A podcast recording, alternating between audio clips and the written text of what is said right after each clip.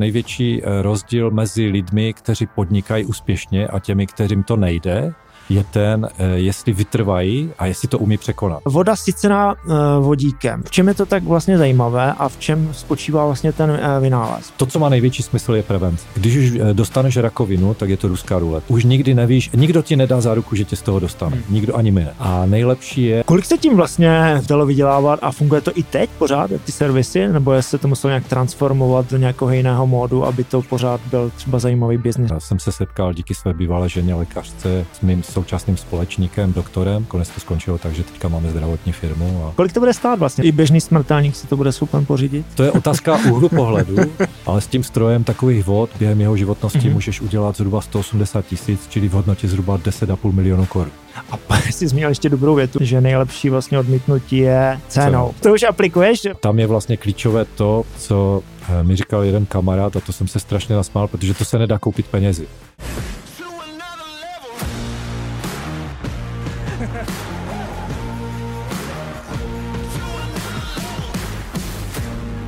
Hezký den, přátelé, vítám vás u dalšího dílu podcastu Hackney Business s Janem Měšťánkem. Děkuji za podporu na herohero.co lomeno Hackney Business. Vážím si toho. A dnes je mým hostem úspěšný podnikatel, vynálezce, propagátor holistického přístupu k léčbě těla a taky celoživotní aktivní hledač skutečných příčin nemocí a jmenuje se Ladislav Peš. Ahoj, Láďo. Ahoj, zdravím všechny. Eh, Láďo, když jsem se připravoval na tenhle rozhovor, tak eh, mi utkvěla v hlavě taková věta, kterou ty jsi zmínil. Vše, co dělám, se snažím zlepšit. Zajímá mě úplně vše. No a mě zajímá, jak se ti žije v dnešní době, v dnešní kvantitativní době, spousty informací, když tě zajímá vše a máš tendenci vlastně všechno zlepšit, eh, tak se ti s tím žije, nebo eh, jestli to můžeš upřesnit, jak to, jestli jsem to navnímal správně. No, to je teda dobrá otázka, to mě dostal hned ze začátku. je, je to pravda mm-hmm. a díky internetu je to ještě horší. A díky umělé inteligenci je to ještě horší, mm. protože ona dělá chyby, člověk ji kontroluje jedno druhým. Dělá chyby, Ale že? vlastně, a velké teda, no. jednou mě, zrovna nedávno mě tak zvedla ze židle, že jsem si říkal, hodinu jsem šel špatným směrem, jenom na základě toho, ona mi potom řekne úplně v klidu, promiň. Ale je, jediné, co vlastně mi chybí, je čas, no.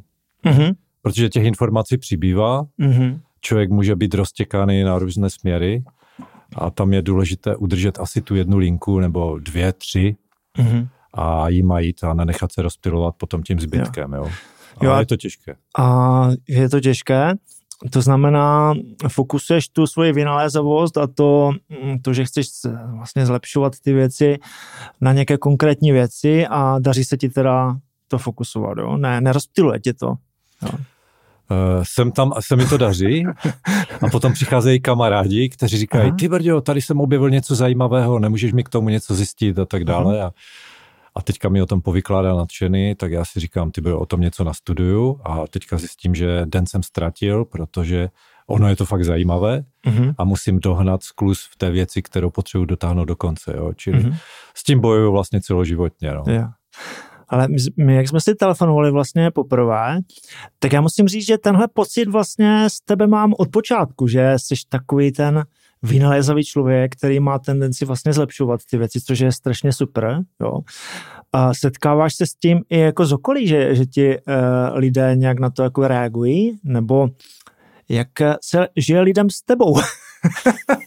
Když máš tendenci vlastně ty věci, to, to vlastně znamená, že máš tendenci do těch věcí jakoby kecat, že? Jakoby hmm. tohle jako je dobře, tohle je špatně, tohle bych udělal jinak.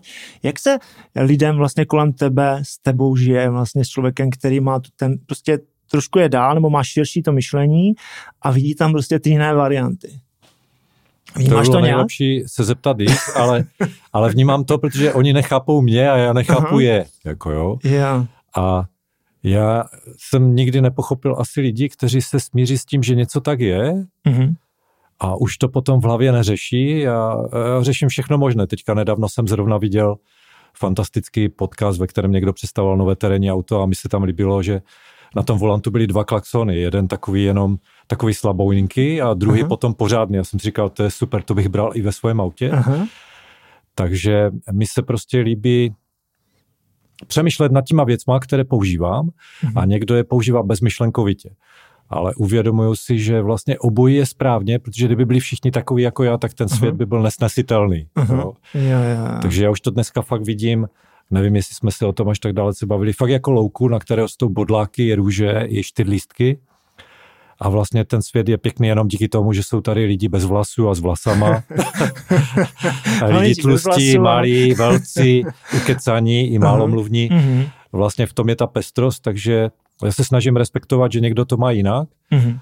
A když potřebuju, tak si hledám svět, který vyhovuje mi a někdy uh-huh. jsem rád, že jsem ve světě lidí, kteří jsou úplně jiní než já. Že si tam odpočinu. Uh-huh. Že to není takový ten brainstorming furt dokola, jo, jo, jo ale člověk fakt není tlačený furt k něčemu. Jako. Mm-hmm. Ale měl jsi to tak od jak živa, eh, tady tohle vlastně tu chuť, ty věci, jako hledat, hledat jiné varianty a už od dětství třeba? Asi jo, asi to jo. Takový ten jakoby typ toho dítěte, které... infekce, kterou jsem dostal hned po narození.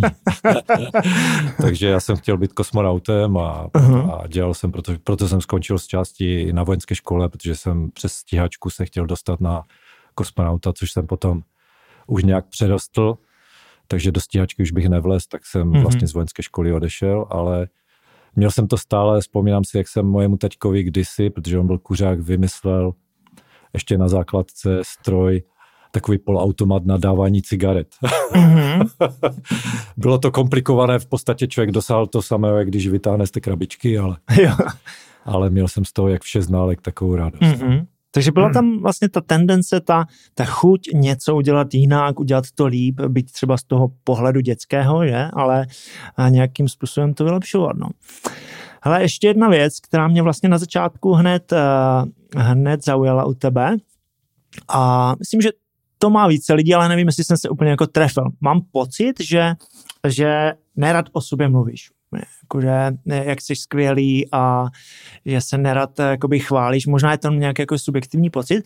Je to, je to tak, že uh, pokud to teda tak je, možná se úplně mýlím, že to máš jako, že samochvála smrdí, jak se říká, a nebo je to tak, protože jsi i zmínil, že hodně lidí vlastně za tebou se s tebou chce setkat, pobavit se, poradit se a tak, a že ten čas máme vlastně jenom jeden, tak není to tak, že se bojíš, že, že, že, budou, že ti bude oslovovat více lidí, když budeš o sobě více mluvit? Nevím, jestli jsem srozumitelný. Ale... Jo, u, úplně.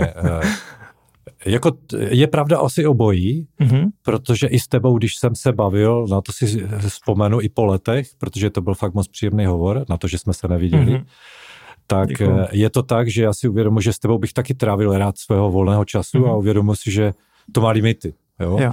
A nemůžu být s každým, kdo kdo je skvělý člověk, protože prostě na to ten čas nemáš, kdybys chtěl slavit narozeniny se všema, co máš v mobilu, tak vlastně mm. vůbec nepracuješ. Jo? No, jasně. A za druhé si fakt myslím, že eh, když vidím lidi, kteří vlastně furt se chlubí, mm-hmm. tak je to tež, že, že je to nepříjemné až, jo. Mm-hmm. Takže já se snažím tomu vyhnout, i když někdy se mi to nedaří úplně, ale myslím si, že to nejlíp zhodnotí ti druzí, jako jo. Yeah. Protože to, co z pohledu mě je přínosné, tak pro ně naopak může být otravné, jo? že jim yeah. vylepšuju život nebo něco a oni mm-hmm. to ani nechcou. Jo. Jasné. Takže vlastně ty máš takový, se vlastně asi životem naučil si dávat takový jakoby feedback vůči vlastně ostatním a s tím časem to se naučil, protože to řada lidí neumí takhle ten čas vlastně vnímat, že? Nestíhají spoustu věcí. Hmm. To tě naučilo podnikání nebo uh, vlastně vážit si toho času, jo, té hodnoty a vůbec to tak jako kvantifikovat, že už ti to naskakuje automaticky, jo, protože to podle mě umí velmi málo lidí. Jo, vážit si svého času, hmm. ocenit si svůj čas. A pak jsou rozlítaní, vlastně nestihnou spoustu věcí a vlastně ani nemají radost z toho, co zvládli. Je. Byť je to třeba skvělé. Že? Jo, asi, asi je to fakt časem, protože eh, a to, to vidíš určitě ty sám, že když máš hodně životní energie, tak stíháš v tom životě prožít deset životů jiných lidí hmm. a ty nechápeš, že oni nechápou tebe, kde tu energii bereš A to má každý asi dané, si myslím, už od narození. Takže když potkávám spolužáky na, ze základky nebo z Gimplu nebo z výšky, tak vidím, že tyhle ty charakterové vlastnosti oni mají stejné. Mm-hmm. Že buď jsou takový, že září, a nebo jsou takový, že o nich není vědět, ale to neznamená, že by nebyli užiteční, jako v tom životě. Někdy naopak, tě to až mm-hmm. překvapí, že je tohle, to jsem nevěděl a on je vlastně skvělý člověk, dělá skvělou práci a nemluví o tom. Mm-hmm. Takže já se snažím spíš jakoby teďka omezovat ty aktivity tak, abych to stíhal, ale to je jenom zkušenosti. Kdy si člověk mm-hmm. uvědomí, že že když stíhá něco, tak přijde o něco jiného. Yeah. Třeba tak, jak jsme se bavili o, ty, o těch dětech, tak potom si uvědomí, že třeba jí mohl věnovat víc času, nebo že se mm-hmm. na něco neptal a ty děti čekali, že se na to budeš ptát mm-hmm. a mhm. podobně. Takže vždycky je to o tom, že zpětně zjistí, že jsi to mohl dělat líp. Jo. Jo, jasně. Ale ten život je prostě jenom jeden, takže mm. jestli je víc životu, tak potom v dalších už to budeme dělat líp. Že? No ale víceméně eh, ty jsi zmínil vlastně, že eh, lidé mají zájem vlastně s tebou komunikovat nějaké věci, poradit hmm. se o něčem a takhle a že to vlastně, a pak jsi zmínil ještě dobrou větu, kterou ti, myslím, že jsi to dobře poznačil, poradil kamarád eh, z Balkánu, že nejlepší vlastně odmítnutí je pe- peněz. Cenou. Cenou, cenou, tak. To, to, bylo, to už aplikuješ? To bylo, no, snažím se, se snažím se, výborná, možná, výborná možná i díky tomu nemám uh-huh. nouzi, uh-huh. Uh, to jednou kdysi, protože jsem měl servisy tady v Ostravě, autoservisy, přijel prostě zrovna takovýhle pán a chtěl vyměnit brzdové desky a my jsme tenkrát měli plnou servis, to bylo hned po sametové revoluci a on říká, my to neděláme. A on říká, já vím, a já to chci vyměnit. A já říkám, my to neděláme. A on říká, za kolik my to uděláme? Uděláte. A já jsem se ho chtěl zbavit, jak říkám, 2000. Tenkrát to byla šílená cifra. A on říká, dobře, kam mám najet? aha, aha. A potom mi říká, u nás to vlastně takhle funguje, že neexistuje jako, když budete chtít vzduchloď, uh-huh. tak je to jenom o ceně. Jo. A já jsem si potom uvědomil, že takhle by to vlastně, pokud to není něco neetického a nemorálního, uh-huh.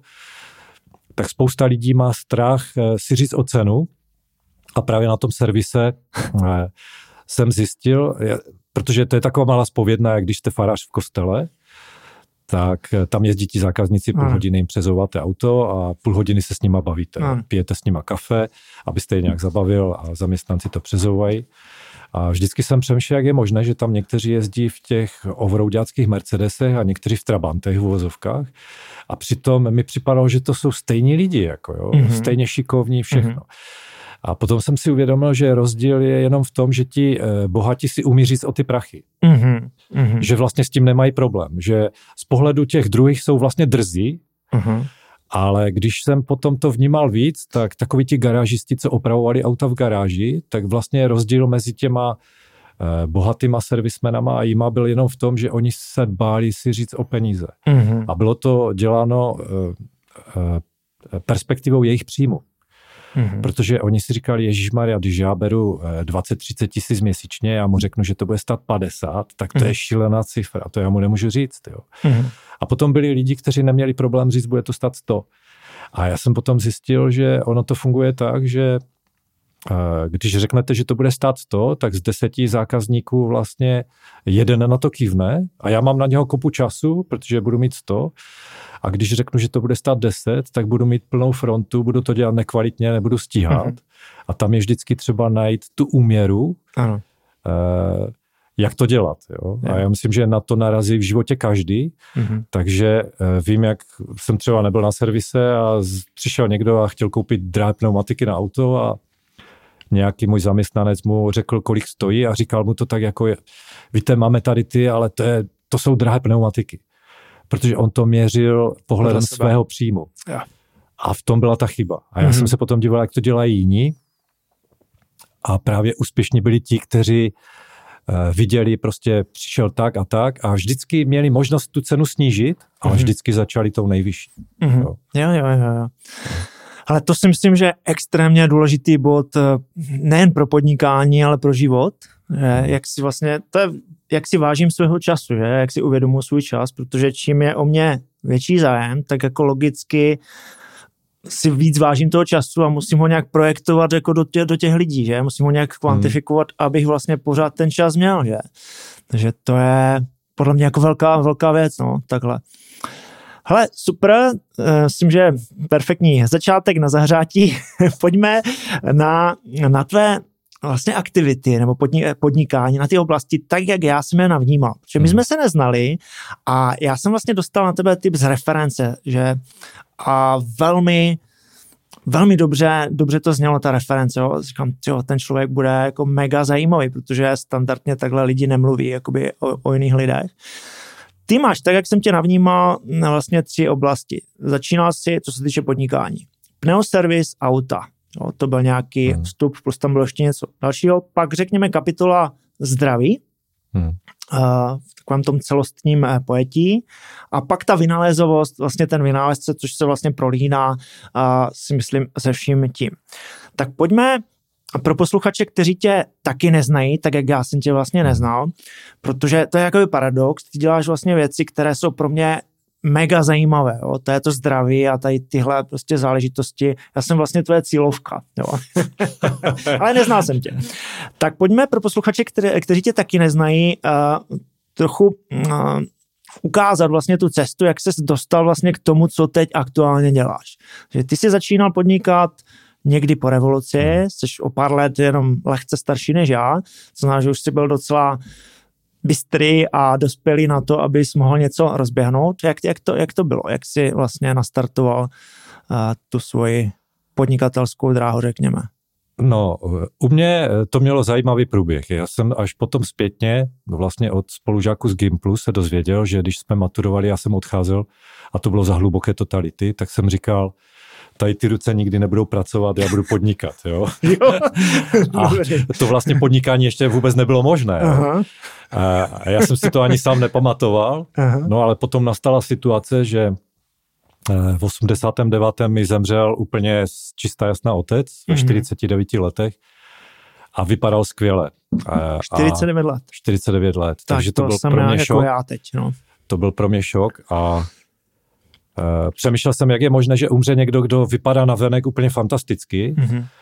Takže on tenkrát vozil dokonce katapulty po nějakých koncertech a s citronama byl a tak. Mm-hmm. Byl takový hodně společenský typ. A jsem si říkal, jak je možné, že vlastně to tělo tak klame, že vypadá zvenku dobře a potom normálně druhý den mozková příhoda nebo podobně. Takže od té doby jsem začal přemýšlet o zdraví. Mm. Do té doby to pro mě byla nějaká taková samozřejmost, jako ať člověk do sebe souká rohlík s paštikou, anebo e, žije tak nebo tak, tak vlastně vůbec jsem neřešil, že by to mohlo mít na to vliv. Jo. Mm.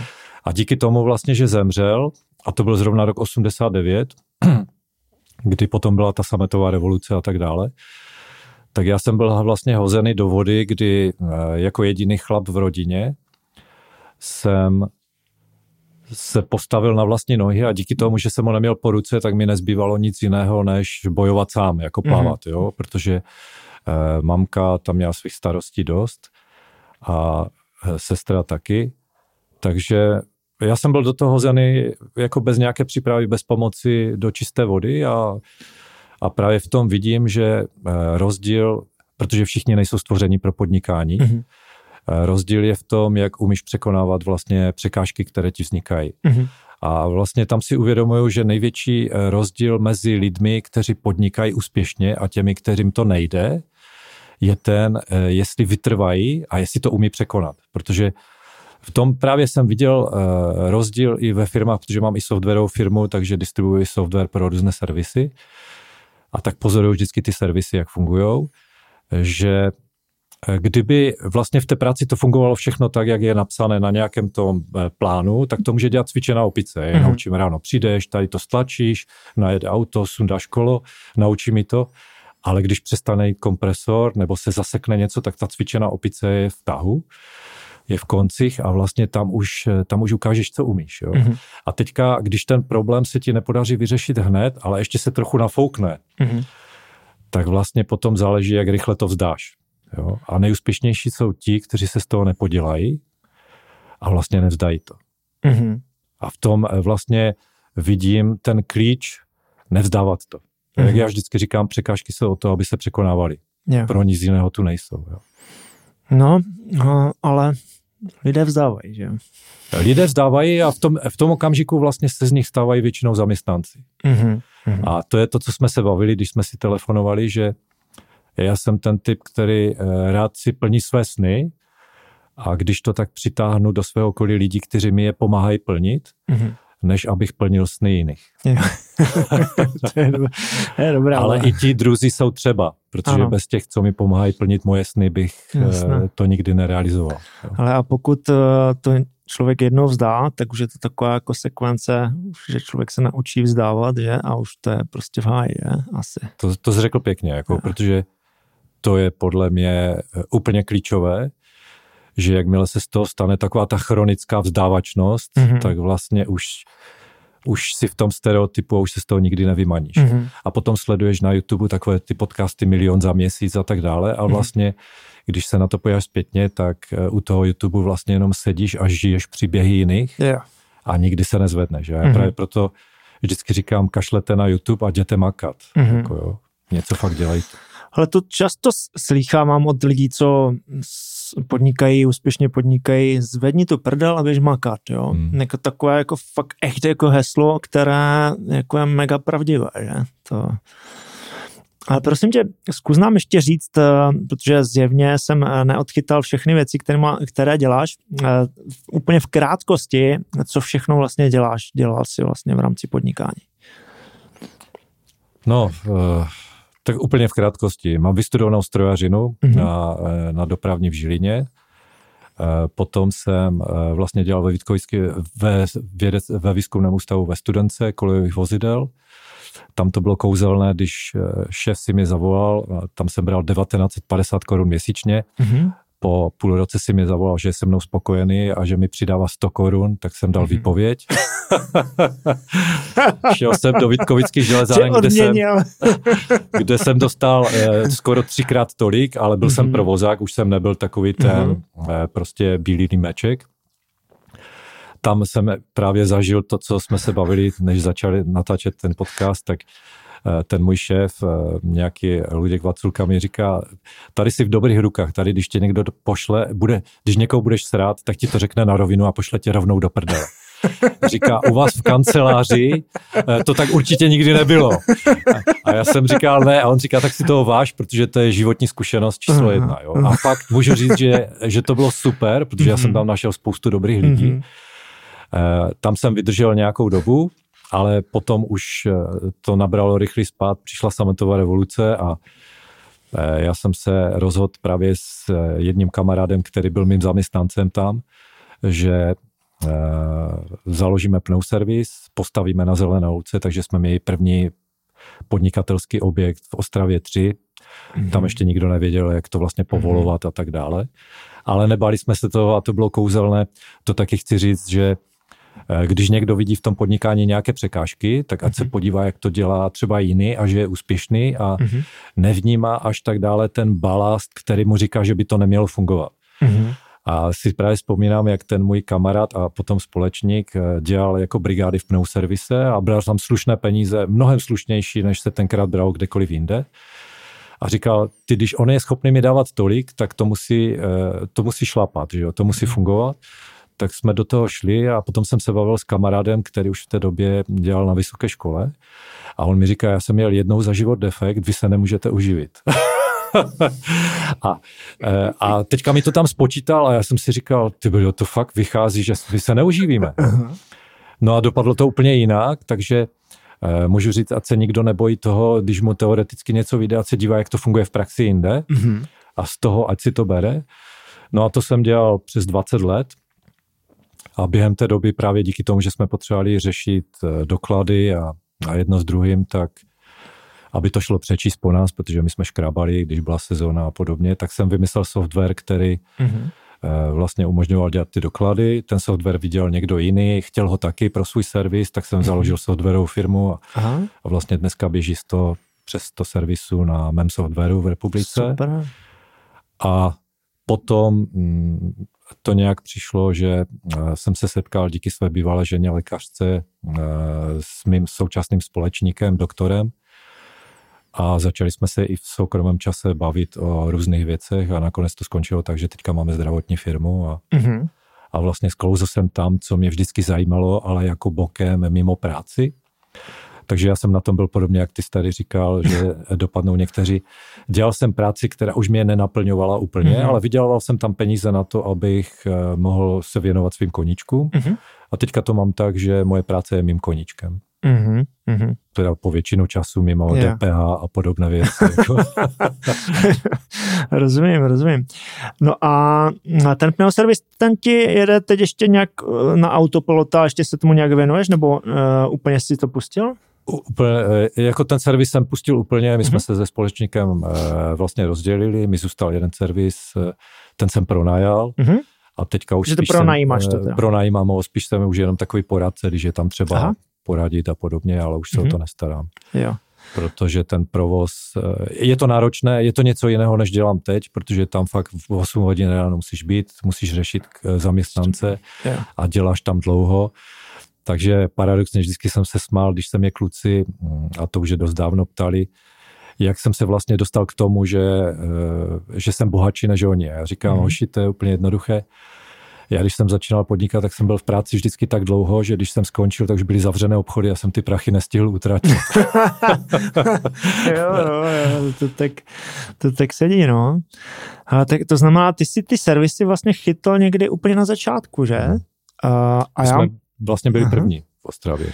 Já mám pod, no, tak jak teda protože já jsem taky jako netušil, že servis může vydělávat nějaké peníze, přesně jsem hmm. měl ten fokus, jako jednou tě začal, jako to, to přece nemůže, ale pak jsem zjistil, že kamarád dělá taky jako servis, má servis, vůbec jsem jako netušil, a zjistil jsem, že se v tom točí docela slušné peníze, že pokud to hmm. člověk dělá, dělá dobře, Kolik se tím vlastně, eh, nemusíš úplně přesně, dalo, dalo vydělávat a funguje to i teď pořád, ty servisy, nebo jestli se to muselo nějak transformovat do nějakého jiného módu, aby to pořád byl třeba zajímavý biznis, protože to je asi nějaká konkurence, uh, globálně to víc asi funguje, uh, jo, e-shopy, uh, různě pneumatiky, uh, že se prodávají. Je, je to tak, uh, jako vydělávat se tím dalo uh, slušně, ale byla to tvrdá práce. To mm-hmm. můžu říct, že práce s lidma je vlastně vždycky nejtěžší. Jo. Eh, zvlášť s těma, kteří třeba v zimě, když se přezouvá a je tma a padá sníh, tak uh-huh. jsou nasraní, protože tam čekají někde a není to hned a tak dále.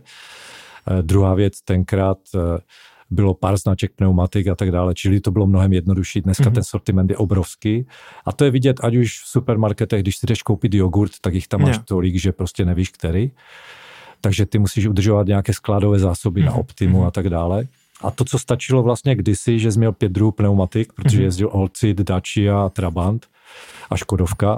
Olcid, jsem úplně zapomněl. No, tak přesně to už je historie. No. Tak dneska těch aut máš tolik, že to, co já pamatuju jako malý kluk, že jsem podle zadního blinku poznal, jaké je to auto, mm-hmm. tak mhm. dneska už jsem bez šance. Jako, mm-hmm. Asi říkám, bude to tím, že jsem starý, anebo tím, že těch aut přibylo a je jich tolik, ale yeah. myslím si, doufám, že to druhé. Ale je to prostě tak, že dneska ten chleba už vyděláváš mnohem tvrději. Mm-hmm. A tam si právě uvědomuju to, co vždycky vlastně člověk na začátku podnikání má pocit, že že prostě mákneš, rok to vydržíš a potom už se povezeš. A spousta lidí, a já jsem to měl taky tak, jsem si mhm. říkal, rok budu chodit do práce, my jsme měli otevřený v neděli a podobně, makali jsme. No a potom nějakou dobu fakt to jede, mm-hmm. ale potom se objeví konkurence a oni, aby se prosadili, protože jsou mladší než ty, mm-hmm. nemají ještě ty zkušenosti, takže je to taková ta mladická nerozvážnost, mm-hmm. kdy taky dělají od rána do večera. A oni, aby se prosadili, tak sníží trochu cenu a říkají si, rok to vydržíme, trochu ho podbijem cenově. Yeah. A teďka ty s tím boješ, protože někteří zákazníci ti chodí a říkají ti, eh, jste drazí a tak dále. A ty se tím nesmíš nechat rozhodit to, jsem, to mi taky trvalo několik let, eh, než jsem si říkal, než jsem si uvědomil, že těch lidí, kteří tě rozhodí, je třeba 5%, 10% a kvůli ním ztratíš biznis s tím zbytkem, s těma 90%. Mm-hmm. A vlastně ten trh se potom boří dolů, dolů, mm-hmm. až nevydělá nikdo nic a všichni makat, mm-hmm. makaté jak barevní. Takže my jsme taky uh, tu zkušenost prošli a potom jsme se odrazili a jsme řekli, budem drazí v uvozovkách, mm. i když jsme nebyli nejdražší, ale nebudem pajzl na nádraží, ale budem mm. normální slušná restaurace v uvozovkách. Yeah. A už nás to přestalo znervozňovat. Mm. Ale eh, je tam stále to, že musíš se pohybovat v nějakých cenových hladinách, které korespondují v rámci středu toho trhu, dejme tomu. Yeah. A tam je právě nejhorší, že i ti vlastně, co tě jakoby donutili změnit pravidla hry, eh, třeba i cenovou politiku, nabídnout více služeb, mm-hmm. to je to, co Klaus vždycky říkal, ta ruka trhu a tak, tak eh, jim se stane potom to samé, že mm-hmm. oni si myslí, že rok to vydrží, protože ti mhm. podbijou koule cenou, a potom se povezou, ale za ten rok eh, se objeví další nový, takže mm-hmm. je to mhm. jak když je kapr v rybnice, kterého prohání ty štiky mm-hmm. a ty štiky jsou tam furt hmm. a vlastně není to tak, že si říkáš, teďka to chvíli vydržím a potom už se hmm. povezu, hmm. ale vlastně eh, podnikání je neustála práce. Yeah. A eh, možná jenom rentiéři, nebo i ten rentier, který řeší to, že ta nemovitost stárne a podobně, takže je to taková iluze, kdy si někdo myslí, že nastartuju motor, hmm. rozjedu a on už pojede bez práce vlastně to je vlastně asi největší iluze těch lidí, kteří si tohleto myslí. Hmm. Já, si, já si myslím, eh, že řada lidí jako úspěšných, co eh, jsou vnímáni jako rentiéři, tak, tak říkají, že prostě nějaký pasivní příjem neexistuje vlastně, hmm. že a vys, já nevím, velké firmy na národní Google, Apple a tady ty hmm. prostě inovují neustále x let vlastně dopředu, aby, protože ví, že by mohli hmm. zmiznout hmm. podobně jako třeba Nokia, že? Takže to... No přesně, to, to určitě souhlasím. No a to podbíjení cenou, to, to nevím, jestli je to specifikum jako tady v Česku, ale to se děje ve všech segmentech, že se prostě hmm. podstřeluje cena a pak pak se to dotkne úplně všech a ten trh to úplně zdeformuje, že? To jako, to je, to je brutální věc, no. Uh, hele, tak pojďme na, to, pojďme na to zdraví. Ty už vlastně od roku 2011, jestli mám správně poznačeno, hmm. se zabýváš vlastně tohle tematikou, jak říkáš, ten hlavní impuls vlastně, nebo nějaké ten něco už jako před, před tím, co tě tak nějak aktivovalo se zabývat s tím zdravím, byl ten táta, který, hmm. který umřel a firmu jste založili v 2011, 11. 11. Je to... To jsem zjistil až dodatečně. Až dodatečně, vůbec, to jsem si chtěl Vůbec zeptat. nikdy jsem si to neuvědomoval, uh-huh. takže to bylo 11. 11. 2011. To je dobrý. A 12. 12. 2012 jsem poprvé aplikoval vodu nasycenou vodíkem u jednoho doktora. Uh-huh. A ten, taky jsem to datum nevěděl mm-hmm. vůbec, jo, mm-hmm. ale on mi až potom vždycky říkal, když ke mně přijížděl pro ty vody, říká, mám tři měsíce výročí, čtyři, já jsem se, že má partnerku nějakou, on potom říká, mm-hmm. ne, to je výročí, od kdy jsem začal brát vaše vody, jako jo. Mm-hmm. To a říkám, a kdy to bylo? On říká 12. 12. 2012. Tak to, to jsem se smál. No. Že? To, to, to je fakt hodně zajímavé. No, co mě zajímá, ty jsi vlastně, mm, ty jsi studoval vlastně technický hmm. obor, že? Pak pneuservis, jo, a prostě dělal si tady tyhle věci a najednou vlastně zdravá uh, firma zdravotnictví prostě vyžívá tady tyhle záležitosti. Jak může člověk začít vlastně s něčím takovým, když vlastně jakoby nemá tu zkušenost? A to, to je vlastně otázka, co je ta zkušenost. Jo. Jak, jak, jak se to dá takhle přesměrovat vlastně a, a co byl ten opravdový produkt nebo ten, ten impuls vlastně, co ti dalo tu, tvou vnitřní kompetenci vlastně si říct, hele, to bude fungovat, jo, tady tímhle směrem, hmm. jo. To je, to, to je těžká otázka, protože si myslím, že to u každého může být jinak, ale ale zmínil jsi e, nějaké ty své vynálezy a to si myslím, že je jako pod, taky podstatná věc, e, co mě zaujalo, díval jsem se na váš e-shop, máte tam... A teďka e, samozřejmě ve špitále ti ještě nabídnou různé postupy a to se navzájem může být mezi sebou a různě. A vlastně my jsme si dali jedno takové kredo a to děláme vlastně od začátku, že děláme semináře a na těch seminářích říkáme lidem... E, to je zajímavý pohled, jakože to je vlastně o těch poměrech, jak vnímám ty peníze. Vydělám jich méně, vystačím s tím nějak, vydělám jich 20krát víc a můžu být vlastně chudý, že? Protože... Hmm, takže ti sportovci nám de facto jenom pomáhají vylepšit ty technologie pro ty hmm. nemocné. Protože... Hmm. Co jste měli jako první produkt? Čím jste to vlastně odpálili? Na čem jste to postavili vlastně? Nebo co byla ta jsme, idea vlastně? To je právě to, na co my se zaměřujeme na lidi, kteří chcou uh, předcházet těm problémům. Hmm.